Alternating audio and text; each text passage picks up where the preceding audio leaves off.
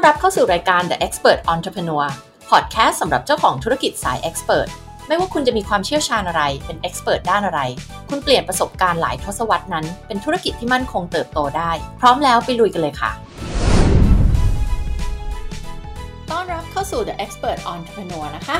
ใน episode วันนี้นะคะ เราจะมาคุยกันถึงเรื่องของ customer experience customer experience คือสนามรบใหม่ที่ธุรกิจจะต้องมาแข่งขันกันนะคะ ความสำคัญของ customer experience คืออะไร ทำไมทุกธุรกิจต้องหันมาให้ความสนใจกับเรื่องของ customer experience ในปี 2022 ที่จะถึงนี้ ทำไมเราถึงต้อง proactive กับเรื่องของการสร้างประสบการณ์ที่ดีให้กับลูกค้าของเรา ผลตอบแทนในเชิงธุรกิจสำคัญยังไงบ้าง เป็นยังไงบ้างนะคะ เดี๋ยวมาติดตามกันนะคะ เราจะทำยังไงเพื่อพัฒนา customer experience ให้กับลูกค้าของเราได้ มาคุยกันใน episode นี้ค่ะ ต้องบอกว่า customer experience หรือที่เราเรียกกันว่า CX CX เนี่ยนะคะมันคืออะไร มันคือการรับรู้นะคะที่ลูกค้าของเราเนี่ยไม่ว่าเราจะเรียกลูกค้าของเราว่า customer หรือ client ก็ตามนะคะมันคือการรับรู้ที่ลูกค้าเกิดการรับรู้ขึ้นนะคะต่อธุรกิจและต่อแบรนด์ของเรา เวลาที่เขาได้มาสัมผัสกับเรา เวลาที่เรา deliver service ให้กับเขา deliver product ให้กับเขา ตั้งแต่จุดเริ่มต้นที่เขาเข้ามารู้จักกับธุรกิจของเราหรือแบรนด์ของเรา ตั้งแต่ยังไม่เป็นลูกค้ายังไม่ได้มาจ่ายเงินอะไรเราเลยเนี่ยยังไม่ได้มาซื้อของเราเลยเนี่ยตั้งแต่จุดเริ่มต้นที่เขาได้สัมผัสเรา ทั้งเห็นเว็บไซต์ของเรา มาเห็นหน้าร้านของเรามาสัมผัส พนักงานของเรานะคะมาเห็นเราติดตามเราในโซเชียลมีเดียต่างๆ ช่องทางต่างๆ สิ่งที่เขาเกิดความรู้สึกคืออะไร เขารับรู้เขามองเห็นแบรนด์ของเราเขาสัมผัสแล้วเขาเกิดความรู้สึกแบบไหน รู้สึกดีรู้สึกไม่ดี รู้สึกว่าเราแตกต่าง รู้สึกว่าเราไม่แตกต่างจากแบรนด์อื่น ๆ ที่อยู่ในอุตสาหกรรมเดียวกัน customer experience เราจะวัดตั้งแต่วันที่เขาเข้ามารู้จักกับเรา จนเขาเข้ามา ซื้อสินค้าหรือบริการอะไรจากเราบางอย่างนะคะไปจนถึงวันที่เขาอาจจะไม่ได้เป็นลูกค้าของเราแล้วก็ตาม ซึ่งแบรนด์ทุกแบรนด์ธุรกิจทุกธุรกิจก็คงไม่อยากให้เกิดวันนั้นแหละนะคะที่ต้องเกิดการลาจากกับลูกค้าของเรานะคะแต่แน่นอนนะคะว่าเมื่อถึงวันหนึ่งถึงจุดหนึ่งนะคะลูกค้าของเราก็อาจจะต้องเดินทาง ไปถึงจุดอื่น แล้วก็อาจจะรู้สึกว่าเราไม่เหมาะที่จะเซิร์ฟเขาอีกต่อไปแล้วนะคะ ซึ่งทุกเจ้าของธุรกิจแหละก็ต้องการที่จะถ้าถึงวันนั้นต้องการจากกันด้วยดีนะคะกับลูกค้าทุกท่าน ทีนี้ customer experience นะคะเมื่อเราดู journey ทั้งหมดการเดินทางตั้งแต่วันที่เขามารู้จักกับแบรนด์ของเราธุรกิจของเรา ไปจนถึงวันที่เขาจะจากลาเราไปแล้วเนี่ยนะคะจะทำยังไงให้มันเกิดประสบการณ์ที่ดีที่สุด หลายๆ ธุรกิจเนี่ยก็จะรู้จักสิ่งที่เราเรียกว่า NPS หรือว่า Net Promoter Score นะคะหลาย ๆ ธุรกิจเนี่ยมีการ implement แล้วโดยเฉพาะ กลุ่มที่เป็น product base แต่สิ่งที่นาค้นพบว่าขาดไปก็คือในกลุ่มธุรกิจที่เรียกว่าเป็น service based business กลุ่มธุรกิจที่ใช้ความรู้ความเชี่ยวชาญของตัวเองนะคะในการให้บริการกับลูกค้าเนี่ยหลาย ๆ ธุรกิจนะคะในวงการนี้ยังไม่ได้นำเรื่องของ NPS มาใช้ ยังไม่ได้นำปรัชญาในเรื่องของการวัด customer satisfaction customer experience ของลูกค้ามาใช้ในธุรกิจนะคะ ซึ่งจะบอกว่านี่แหละเป็นหลุมพรางเป็นอุปสรรคเป็นปัญหา ที่สำคัญมากเลยนะคะสำหรับธุรกิจของคุณ มาดูกันว่า customer experience ทำไมมันถึงสำคัญนะคะวิจัยบอกว่า 86%ของลูกค้ายินดีที่จะจ่ายเงินแพงกว่า ถ้าหากว่าเขาจะได้รับ customer experience ที่ดีมากยิ่งขึ้น เขาจะได้รับประสบการณ์ที่ดีมากยิ่งขึ้นในการทำงานในการจ้างในการ เวิร์กร่วมกับคุณนะคะในฐานะผู้ให้บริการ 86%นะยอมจ่ายเงินแพงกว่าเลย ยอมจ่ายเงินสูงกว่า ที่จ่ายอยู่ทั่วไปในตลาด นอกจากนี้นะคะ วิจัยยังบอกมีงานวิจัยในปี 2020 บอกว่าต่อไปนี้แหละ customer experience จะเป็นตัวที่ differentiate business ของเราให้แตกต่างจากธุรกิจอื่น ๆ และเป็นปัจจัย differentiate business ของเราที่สำคัญกว่า product กว่า pricing คือเรื่องของการตั้งราคาด้วยซ้ำเห็นไหมคะว่ามันเป็นอะไรที่สำคัญมากๆ นอกจากนี้คุณรู้ไหมคะว่าเวลาที่ลูกค้าคนหนึ่งเนี่ยเขาเกิดประสบการณ์เชิงลบกับธุรกิจของคุณกับแบรนด์ของคุณเนี่ยรู้ไหมคะว่าคนหนึ่งเนี่ยจะไปบอกต่อคนประมาณ 9-15 คนเกี่ยวกับประสบการณ์เชิงลบอันนั้น และบางคนบอกสูงถึง 20 คน ดังนั้นคุณลองนึกภาพตามนะคะ ว่าถ้ามีลูกค้า 100 คนที่รู้สึกเกิดประสบการณ์เชิงลบกับธุรกิจของคุณกับแบรนด์ของคุณ 100คูณไปเลยค่ะ คูณ 9 หรือคูณ 15 เป็นเท่าไหร่คะ15 1,500 คน เขาจะไปบอกต่อคนอีก 1,500 คน เห็นไหมคะว่า จากการที่คุณทุ่มเทงบประมาณทางการตลาด branding อุตสาห์สร้างชื่อเสียงที่ดีให้กับธุรกิจของคุณ มันสามารถพังได้ง่าย ๆ เลย ถ้าหากว่าเกิดประสบการณ์เชิงลบกับกลุ่มลูกค้าบางคน แล้วรู้ไหมคะว่าคุณอย่าคิดนะคะว่าลูกค้าเหล่านี้จะมา feedback คุณจะมาบอกคุณเกี่ยวกับประสบการณ์เชิงลบเหล่านี้ ไม่เขาจะไม่บอกเลยค่ะ เพราะว่าใน ลูกค้าทุกๆ 26 คนที่เกิดประสบการณ์เชิงลบกับคุณจะมีเพียงหนึ่งคนเท่านั้นที่จะบอกคุณ 1 ใน 26 คนเท่านั้น แสดงว่าในทุก 104 คนจะมีคนบอกแค่ 4 คนเท่านั้น ซึ่งนั่นเป็นจำนวนที่น้อยมากๆ เท่ากับว่าอะไรคะ เท่ากับว่าคุณจะไม่รู้เลยว่า ตอนนี้ธุรกิจของคุณกำลังทำอะไรผิดพลาดอยู่ ลูกค้าไม่พอใจอะไรเกี่ยวกับธุรกิจของคุณอยู่ ลูกค้าไม่โอเคกับสินค้าบริการสิ่งที่คุณ offer กับเขาอะไรยังไงบ้าง พนักงานที่ดีลกับเขาไม่โอเคยังไงบ้างคุณจะไม่มีทางรู้เลย เพราะมีแค่หนึ่งในทุก 26 คนเท่านั้น ที่จะกลับมาบอกคุณที่จะกลับมาให้ feedback กับคุณว่า เอ้ย ตอนนี้อันนี้ไม่โอเค เรื่องนั้นเรื่องนี้ไม่โอเค เพราะฉะนั้นบอกเลยว่าเวลาที่มีลูกค้าไม่พึงพอใจ มาบ่นมาโวยวายมาแสดงความไม่พึงพอใจ อันนี้ขอให้คุณดีใจไว้เลยนะคะ หลายคนไม่พอใจ หลายคนเวลามีลูกค้ามา feedback เนี่ยรู้สึกเกิดความรู้สึกไม่พอใจ อยากจะไปเถียง อยากจะไปอธิบาย อยากจะไปแก้ตัวอะไรต่างๆนานาบอกเลยว่าคุณต้องเปลี่ยน mindset เวลามีคนมาให้ feedback คุณคุณต้องรับไว้เลยนะคะ นี่คือของขวัญที่ลูกค้ากำลังให้คุณ เพราะอะไรอย่าลืมว่าลูกค้าไม่มีหน้าที่ที่จะต้องมาให้ feedback กับคุณนะนี่ไม่ใช่ความรับผิดชอบของลูกค้าถูกไหมเวลาที่เขาต้องมาให้ feedback คุณเนี่ยเขาเสี่ยงด้วยเขาเสี่ยงไงเสี่ยงที่จะ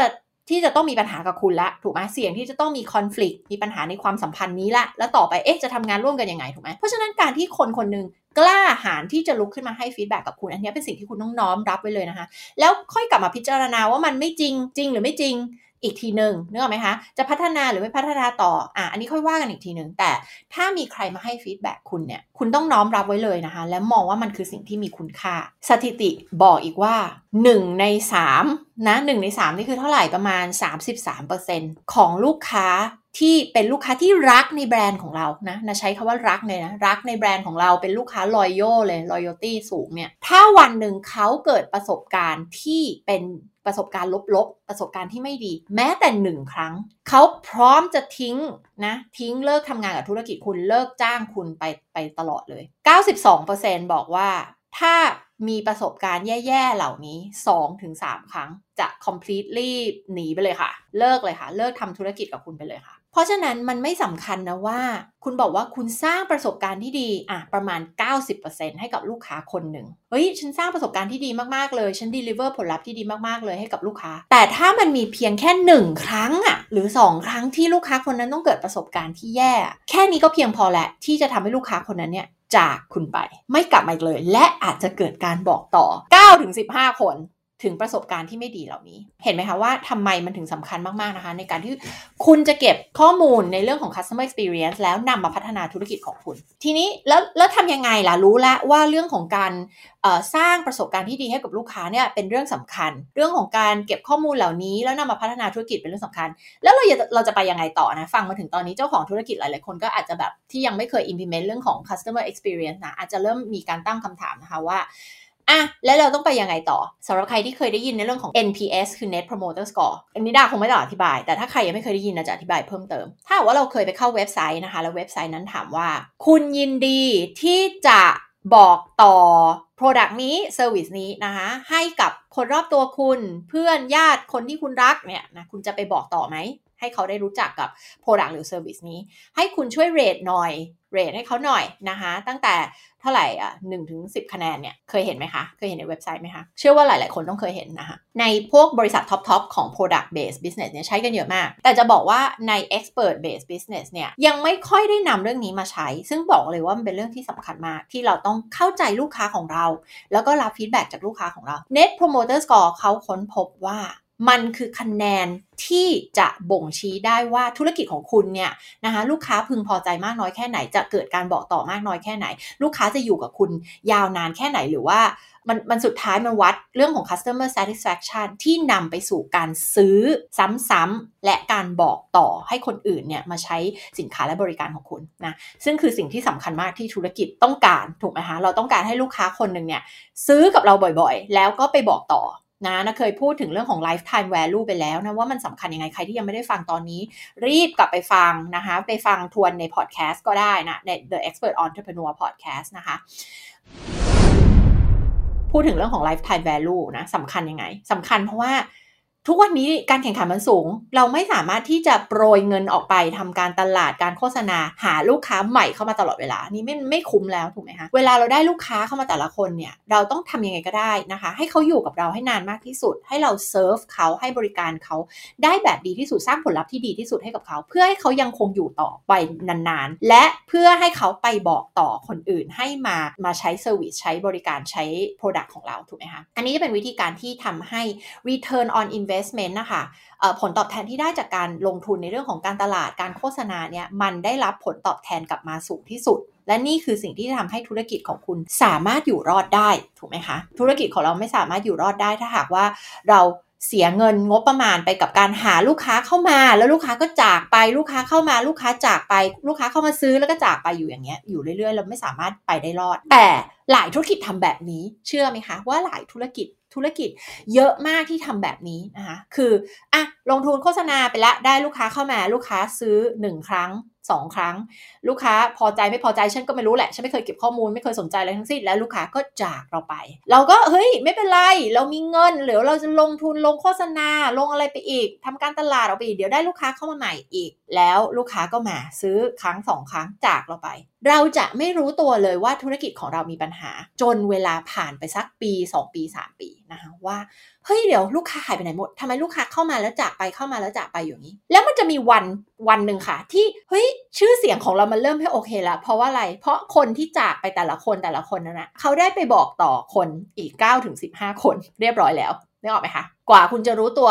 ทั้งตลาดเขารู้เกี่ยวกับชื่อเสียงเชิงลบ ของคุณไปเรียบร้อยแล้ว แล้วคุณไม่รู้ตัวเลย คุณไม่รู้เลยว่าเอ้ยฉันทำอะไรผิดพลาดอยู่นะลูกค้าไม่พอใจอะไรลูกค้าไม่โอเคกับอะไรหรอคุณจะไม่รู้เลยมันจะเหมือนคล้ายๆปลวกขึ้นบ้านนะคะ แล้วมารู้อีกทีคือปลวกขึ้นทั้งบ้านแล้วอะแล้วแบบไม่รู้จะแก้ไขยังไงเกาะกู้ไม่ทันแล้วนะคะเชื่อว่าไม่มีเจ้าของธุรกิจไหนอยากให้เกิดสิ่งนี้กับธุรกิจของคุณนะคะ แล้วนั่นคือเหตุผลทำไมคุณต้องลงทุนคุณต้อง invest ในเรื่องของ customer experience ตั้งแต่วันนี้ ทีนี้เรื่องของคะแนน NPS เราวัดยังไง ที่เราถามไปว่าอะตั้งแต่หนึ่งถึงสิบคะแนน คุณคิดว่าคุณจะบอกต่อเพื่อนฝูงญาติพี่น้องของคุณไหมให้มาใช้บริการใช้ซื้อ product จากจากธุรกิจของเรา จากแบรนด์ของเรา สิ่งที่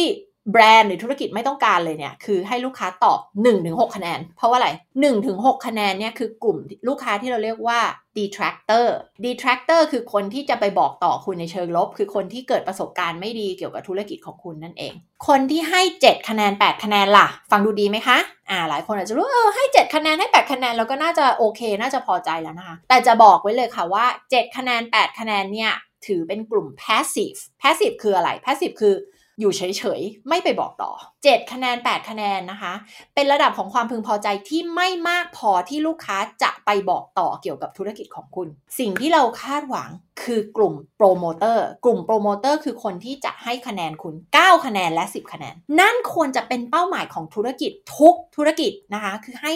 ลูกค้าของคุณ rate 9คะแนนและ 10 คะแนน แต่เป็นเรื่องน่าเศร้าที่ทุกธุรกิจไม่ได้ทำแบบนั้น ทุกธุรกิจหวังแบบนั้น แต่ action ที่เราทำวิธีการที่เราเซิร์ฟลูกค้า ไม่ match กับการที่เราอยากจะได้ 9 คะแนน 10 คะแนน หลายธุรกิจลูกค้าไม่พึงพอใจลูกค้าอาจจะให้แบบ 1 คะแนนเลยก็ได้นะให้ศูนย์ก็ให้ศูนย์อย่างเงี้ยถ้าให้ศูนย์ได้คงให้ศูนย์อะแล้วธุรกิจเหล่านี้กลับเมินเฉย กับไม่สนใจอะ่ะ คือไม่สนใจอยากให้ศูนย์คะแนนอยากให้หนึ่งคะแนนเนี่ยไม่พอใจปล่อยไปเลย ไม่สนใจไม่เป็นไร เพราะว่า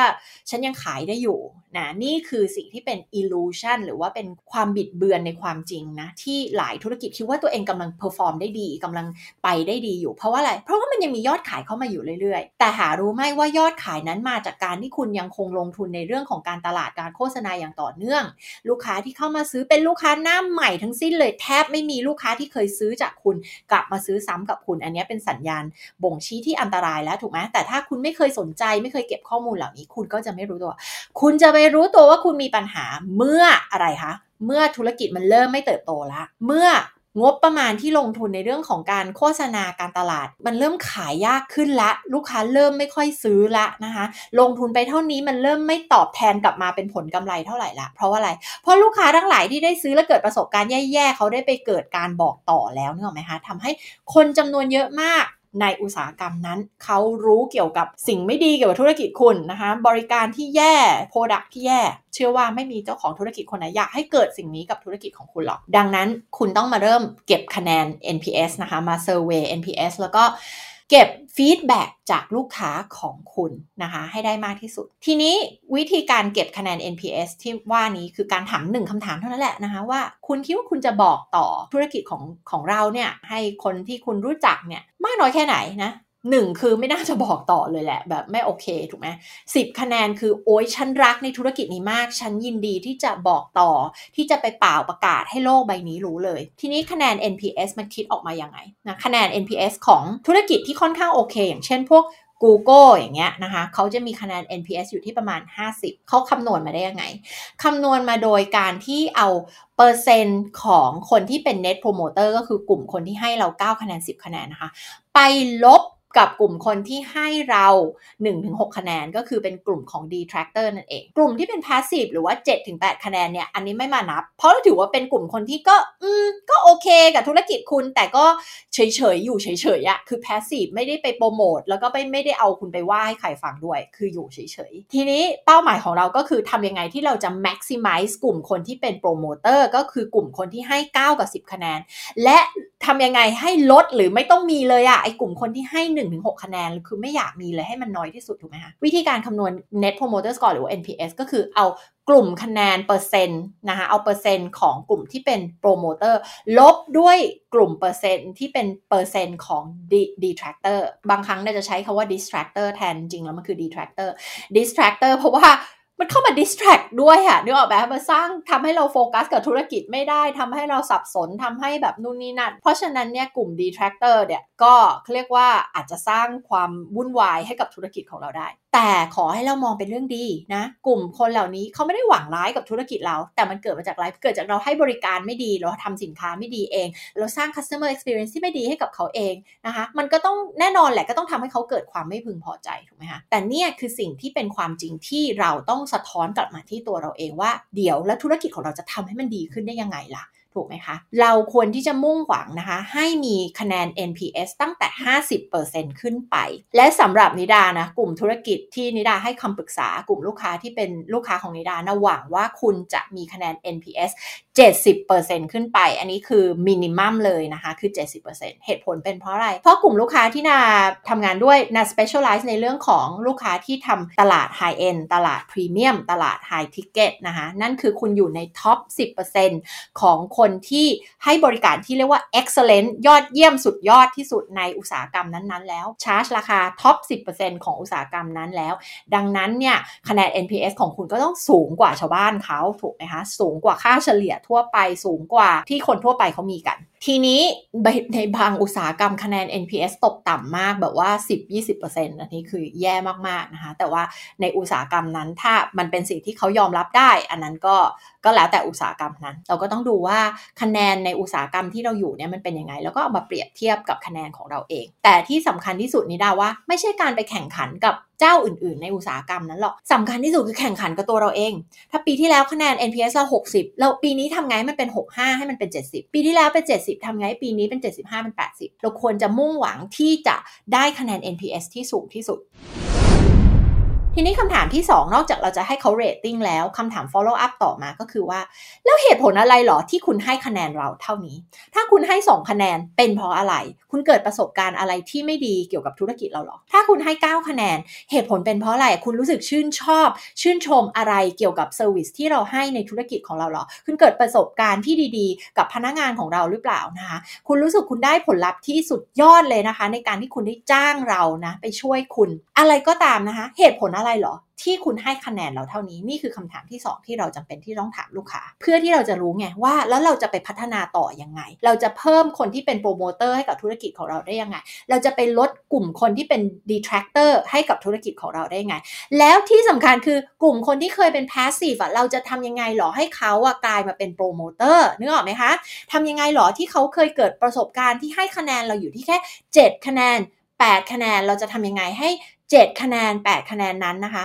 เพิ่มขึ้นไปกลายเป็น 9 คะแนน 10 คะแนนนะคะ อันนี้ก็เป็นคำถามที่เราต้องกลับมาถามตัวเราเอง ทีนี้กระบวนการเวลาที่นิดาช่วยลูกค้าเก็บข้อมูลเนี่ยนิดาไม่ได้ช่วยเก็บแค่ NPS ก็สิ่งที่เราเข้าไปทำคือเราเข้าไป interview ลูกค้าที่จากลาคุณไปแล้วนะคะไม่พอใจคุณด้วยเหตุผลอะไรก็ตามนะคะเราจะเข้าไปสัมภาษณ์เขา เราจะเข้าไปสัมภาษณ์ลูกค้าปัจจุบันของคุณเขา happy หรือไม่ happy กับอะไรบ้างนะคะเขาอยากให้คุณทำให้มันดีขึ้นยังไงได้บ้างนะคะรวมทั้งกลุ่มลูกค้าที่เป็นลูกค้าอุดมคติของคุณด้วยนะทำไมยังไม่เข้ามาซื้อบริการของคุณทำไมยังไม่เข้ามาซื้อ service ของคุณทำไมยังไม่เข้ามาจ้างคุณนะ มันมีอะไรขาดหายไปหรอ แล้วเราก็จะเข้าไปสัมภาษณ์พนักงานของคุณด้วยนะคะ ว่าพนักงานของคุณนี่แหละจะบอกเลยว่า คือแหล่งข้อมูลชั้นดีเลยนะคะ ที่รู้อะไรเยอะมากนะคะ แต่ถ้าหากว่าคุณเป็นเจ้าของธุรกิจแล้วคุณไม่เคยได้เปิดใจคุยกันกับพนักงานของคุณ คุณก็จะไม่รู้ข้อมูลอินไซต์เหล่านี้เลยนะคะ นี่แหละเราก็จะเข้าไปเก็บข้อมูลที่เป็นอินไซต์ที่สำคัญมากๆเหล่านี้ แล้วเอามาวิเคราะห์นะคะว่าจุดบอดต่างๆ ที่คุณมองไม่เห็นเกี่ยวกับธุรกิจของคุณคืออะไรทำไมปลวกมันขึ้นบ้านแล้วล่ะตอนนี้ทำไมธุรกิจของคุณอยู่ดีๆ มันก็เติบโตช้าลงหรือว่าไม่เติบโตเลยทำไมลูกค้าที่เคยซื้อตอนนี้เลิกซื้อแล้วทำไมลูกค้าซื้อกับคุณแล้วไม่เกิดการซื้อซ้ำไม่เกิดการบอกต่อ เหตุผลมันเป็นเพราะอะไร เราก็จะมาหาข้อมูลจากอินไซต์ทั้งหมดที่เราเก็บมาเนี่ยแล้วทำการวิเคราะห์ แล้วก็วิเคราะห์แล้ววางแผนออกมาให้คุณนะว่า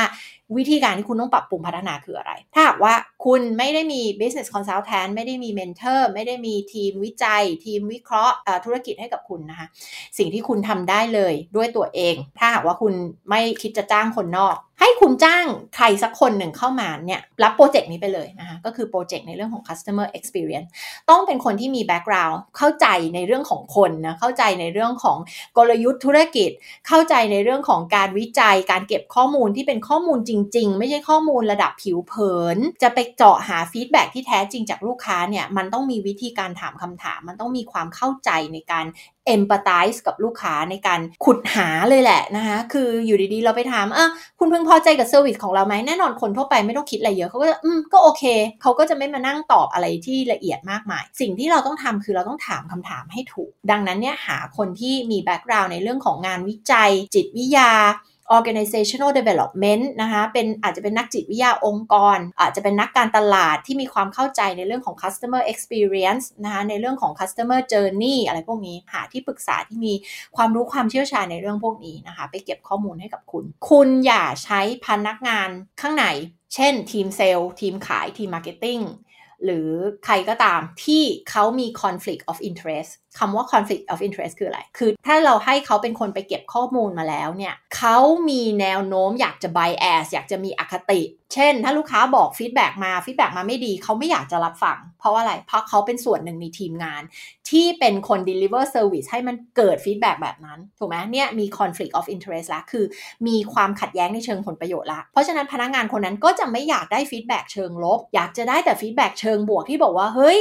เราทำงานได้ดีแล้ว ผลงานของเราโอเคแล้วเราไม่ต้องพัฒนาอะไร นี่แหละคือข้อผิดพลาดที่นิดาพบว่าลูกค้าหลาย ๆ คนเจ้าของธุรกิจหลาย ๆ คนทำผิดพลาดคือไปเอาคนข้างในนี่แหละ ไปเก็บข้อมูลเหล่านี้ แล้วทำให้เราไม่ได้รับข้อมูลที่เป็นความจริง ถ้าคุณจะจ้างคนมาทำเรื่องนี้เลยเนี่ย ต้องไม่เป็นคนที่มีผลประโยชน์ในเรื่องของการ deliver service ให้กับลูกค้า ต้องเป็นคนที่แยกแยกเรื่องแยกแผนกไปเลย แต่นิด้าสนับสนุนนะ ให้คุณใช้บัตเจตในการลงทุนจ้างคนข้างนอกเถอะค่ะ จ้างคนที่เป็น professional ในเรื่องนี้ จ้างคนที่รู้เรื่องนี้จริง ๆ จังๆ เพราะว่าถ้าคุณไปจ้างคนที่แบบรู้ครึ่งๆกลางๆนะเขาก็ไม่อาจจะช่วยคุณได้อยู่ดี หาคนที่จริงจังในเรื่องนี้ เชี่ยวชาญในเรื่องนี้มาช่วยคุณดีกว่า เพราะว่า นั่นแหละคือสิ่งที่จะทำให้คุณได้รับผลลัพธ์จริงทำให้คุณรู้ว่าคุณจะแก้ไขสิ่งต่างๆ เหล่านี้ แล้วทำให้ลูกค้าจำนวนเยอะๆ มาให้คะแนนคุณ 9 คะแนน 10 คะแนนได้ยังไง ทีนี้เมื่อคุณได้ feedback ได้ข้อมูลทั้งหมดนี้แล้ว ไม่ใช่เอามาแล้วก็มานั่งอยู่เฉยๆ ถูกไหมคุณจะต้องมาคิดกลยุทธ์ต่อนะคะว่า คุณจะพัฒนา customer experience ให้ลูกค้าเกิดประสบการณ์ที่ดี กับแบรนด์ของคุณกับธุรกิจของคุณได้ยังไง ทุกวันนี้ลูกค้าได้รับผลลัพธ์ที่ดีที่สุดแล้วหรือยัง จากการจ้างคุณจากการใช้ service ของคุณ ผลลัพธ์นั้นถ้ามันยังแบบ อืม ก็โอเคก็ดี ก็ทั่วๆไป คุณจะทำยังไงให้มันดีที่สุด ประสบการณ์ที่เขาได้สัมผัสกับพนักงานของคุณ employee ของคุณมันเป็นยังไง มันอืมมันกลางๆ หรือมันดีสุดยอดนะคะถ้ามันกลางๆอยู่ หรือมันดีเราจะทำยังไงให้มันดีสุดยอดนะคะเราจะพัฒนาให้ประสบการณ์ตรงนั้นมันเกิดขึ้นได้ยังไง คุณจะสร้าง customer centricity culture หรือ customer centric culture ในองค์กรของคุณได้ไง มันต้องเริ่มจาก CEO หรือคนที่เป็นเจ้าของธุรกิจ customer first หรือ customer centric คืออะไร มันคือการที่คุณมองลูกค้าเป็นจุดเริ่มต้นเลยในการที่คุณจะทำทุกสิ่งทุกอย่างในธุรกิจของคุณ คุณมีปรัชญาในการดำเนินธุรกิจที่ว่าทำยังไงให้ชีวิตของลูกค้ามันดีมากยิ่งขึ้นทำยังไงให้เขาไปถึงเป้าหมายเร็วมากยิ่งขึ้น ไม่ว่าเป้าหมายนั้นคืออะไรที่เกี่ยวข้องกับธุรกิจของคุณถูกไหมถ้าเปรียบเสมือนอย่างของนิดาคือ business consulting สำหรับเจ้าของธุรกิจ expert based business เป้าหมายของนิดาคือทำไงลูกค้า สร้างการเติบโตให้กับธุรกิจของตัวเอง ได้อย่างมั่นคงเติบโตเร็วที่สุด แล้วสร้างแวลูที่ดีที่สุดให้กับลูกค้าของพวกเขาได้ เนี่ยคือเป้าหมายของเรา นี่คือคำว่าชีวิตของลูกค้าดีมากยิ่งขึ้น ในบริบทของธุรกิจที่น่าทำทีนี้คุณก็ต้องไปมองแล้วว่าลูกค้าของคุณเข้ามาหาคุณเพื่อแก้ปัญหาอะไรอะเพื่อให้ชีวิตเขาดีมากยิ่งขึ้นถูกไหม ทุกคนแหละเข้ามาจ้างเราเพื่อแก้ปัญหาอะไรบางอย่าง เพื่อให้ชีวิตของเขาดีมากยิ่งขึ้น ทีนี้เราจะทำยังไงให้ชีวิตของพวกเขาดีมากยิ่งขึ้น หลายๆ ธุรกิจไม่ได้ดำเนินธุรกิจด้วยปรัชญานี้นะ แต่ดำเนินธุรกิจด้วยการที่แบบเฮ้ยทำไงเรามีกำไรมากที่สุดทำไงเรามียอดขายมากที่สุด ลูกค้าเป็นไงช่างช่างเขาไม่สนใจทำไงก็ได้ขายไว้ก่อนกำไรเยอะไว้ก่อน อันนี้ไม่ใช่ปรัชญาในการดำเนินธุรกิจที่จะทำให้ธุรกิจของเราเติบโตได้ในระยะยาว และไม่สามารถเติบโตได้อย่างมั่นคงแน่นอน เพราะสุดท้ายแล้วเหตุผลเดียวที่ธุรกิจเกิดขึ้นึ้นมาและดำเนินต่อไป ก็เพื่อที่จะเซิร์ฟลูกค้าของเรา และทำให้ชีวิตของลูกค้าของเรามันดีมากยิ่งขึ้น ทุกๆ คนเลยที่นำเรื่องของการเรื่องของ NPS เรื่องของ customer experience customer journey ไปปรับใช้ในธุรกิจของตัวเอง คือคนที่มีปรัชญาในการดำเนินชีวิตแบบนี้ดำเนินธุรกิจแบบนี้ คือทำยังไงให้ชีวิตของลูกค้าเราดีมากยิ่งขึ้น พวกเขาจะคิดอยู่ตลอดเวลาว่าเราจะ innovate business ของเรา เราจะทำยังไงให้ธุรกิจของเราดีมากยิ่งขึ้น มีคุณภาพมากยิ่งขึ้น มีคนทำงานที่เก่งมากยิ่งขึ้น เซิร์ฟลูกค้าได้ดีมากยิ่งขึ้น และปรัชญา mindset ความคิดเหล่านี้นี่แหละ มันจะเป็นสิ่งที่ส่งเสริมและช่วยให้ธุรกิจแบบนี้สามารถเติบโตได้ในระยะยาว และเติบโตแบบมั่นคงด้วย ไม่ได้เติบโตแบบฉาบฉวย ไม่ได้เติบโตชนิดที่แบบเฮ้ยเติบโตเร็วเชียร์ใน1นถึงสปีแรก แต่พอปีที่ 3 เริ่มแบบเอ้ย มันไม่เติบโตแล้วลูกค้าเริ่มหนีไปแล้วเริ่มจากเราไปแล้ว ดังนั้นทุกคนควรที่จะมีปรัชญาในการดำเนินธุรกิจแบบนี้ เมื่อเก็บข้อมูล i n s i ซต์ทั้งหมดมาแล้วนะคะ ได้คะแนน NPS มาแล้วมีการวัดอย่างต่อเนื่อง ขอเน้นย้ำว่าวัดอย่างต่อเนื่องนะไม่ใช่วัดปีละหน ไม่ใช่เก็บ feedback ทุกครั้งที่มีปัญหาเกิดขึ้นในธุรกิจไปเก็บ feedback หนหนึ่งหลังจากนั้นก็เลิกเก็บไม่ใช่ เราจำเป็นต้องเก็บ feedback อยู่ตลอดเวลา แล้วก็เก็บไอ้สิ่งที่เราเรียกว่า customer experience insight อยู่ตลอดเวลา เราจำเป็นต้องรู้ว่ามันเกิดอะไรขึ้นกับลูกค้าของเรา ตลอดเวลานะคะ ถ้าหากว่าเขามีอะไรที่แบบไม่โอเค เขาต้องสามารถบอกเราได้อย่างรวดเร็วเลย เราต้องคอยถามเราต้องมีวิธีการมีแพลตฟอร์ม ที่จะให้เขาให้ feedback เราได้แบบง่ายๆ อย่าทำให้เรื่องของการที่เขาจะมาให้ feedback เราเป็นเรื่องยาก เพราะการให้ feedback มันยากอยู่แล้วด้วยตัวของมันเองรู้ไหมถามหน่อยว่าอยู่ดีๆมีใครหรออยากที่จะไปบอกธุรกิจไปบอกเจ้าของธุรกิจไปบอกทีมงานว่าเออมันมีอันเนี้ยที่เราไม่ค่อยโอเคกับกับสิ่งที่คุณทำอยู่นะ คุณช่วยพัฒนาช่วยปรับปรุงหน่อยเราไม่อยากทำเพราะว่าอะไรมันสร้างความอึดอัดใจกับเรา มันเป็นการสร้างคอน FLICT ใน relationship นี้ ซึ่งคนไม่ชอบทำถูกไหมโดยเฉพาะคนไทยโดยเฉพาะสังคม collectivistic อย่างประเทศไทยอย่างเงี้ยขี้เกรงใจไม่อยากบอกตรงๆ ไม่อยากบอกอึดอัดใจเดี๋ยวเขาเสียใจเดี๋ยวเขาไม่พอใจถูกไหมเพราะฉะนั้นจงทำให้เรื่องของการให้ feedback เนี่ยมันเป็นเรื่องง่ายสำหรับลูกค้าทำยังไงก็ได้ให้มันเป็น process ที่รู้สึกอึดอัดใจให้น้อยที่สุด รู้สึกสบายใจ แล้วคุณต้องบอกลูกค้าให้ชัดเจนว่าคุณขอบคุณนะ เวลาที่ลูกค้าให้ feedback มันเป็นสิ่งที่คุณขอบคุณ มันเป็นสิ่งที่เป็นของขวัญสำหรับธุรกิจคุณเลย มันเป็นข้อมูล insight ที่สำคัญมากที่คุณอยากจะได้จากลูกค้า เพื่อที่คุณจะนำไปพัฒนาต่อ คุณจะได้รู้ไงว่ามันเกิดอะไรขึ้นแล้วคุณจะได้นำไปพัฒนาต่อ สิ่งนี้คุณต้องบอกให้ลูกค้าของคุณรับรู้ เมื่อนำข้อมูลเหล่านี้มาแล้ว เราต้องมี mindset ที่จะอยากนำสิ่งเหล่านี้ไปพัฒนาด้วย คือ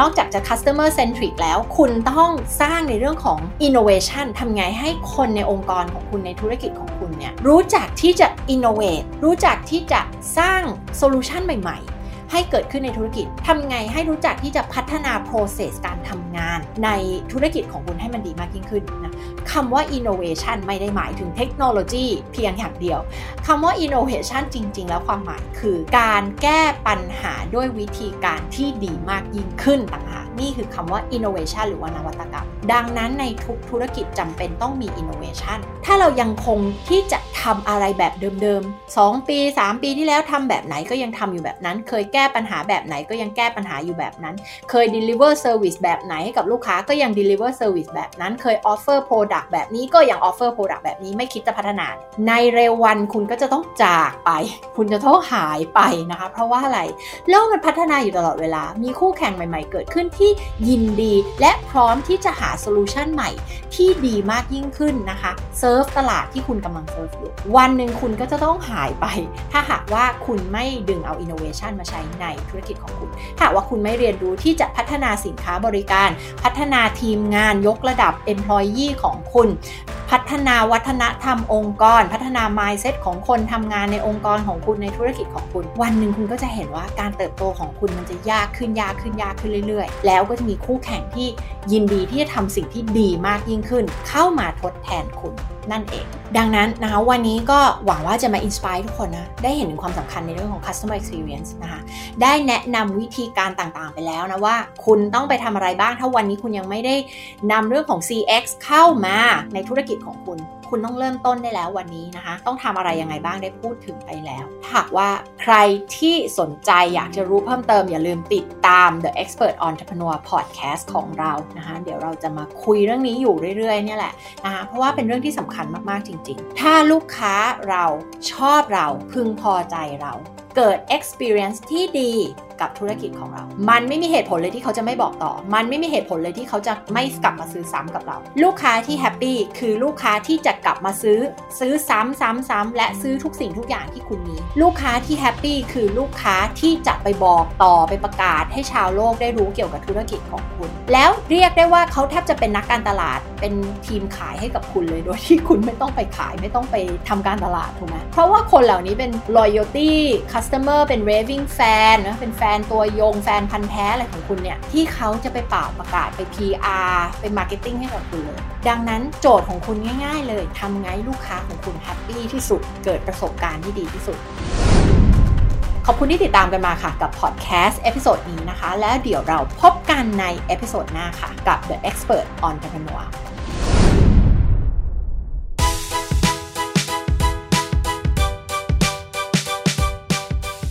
ขอบคุณที่ติดตามกันมากับอีกหนึ่ง episode ของเรา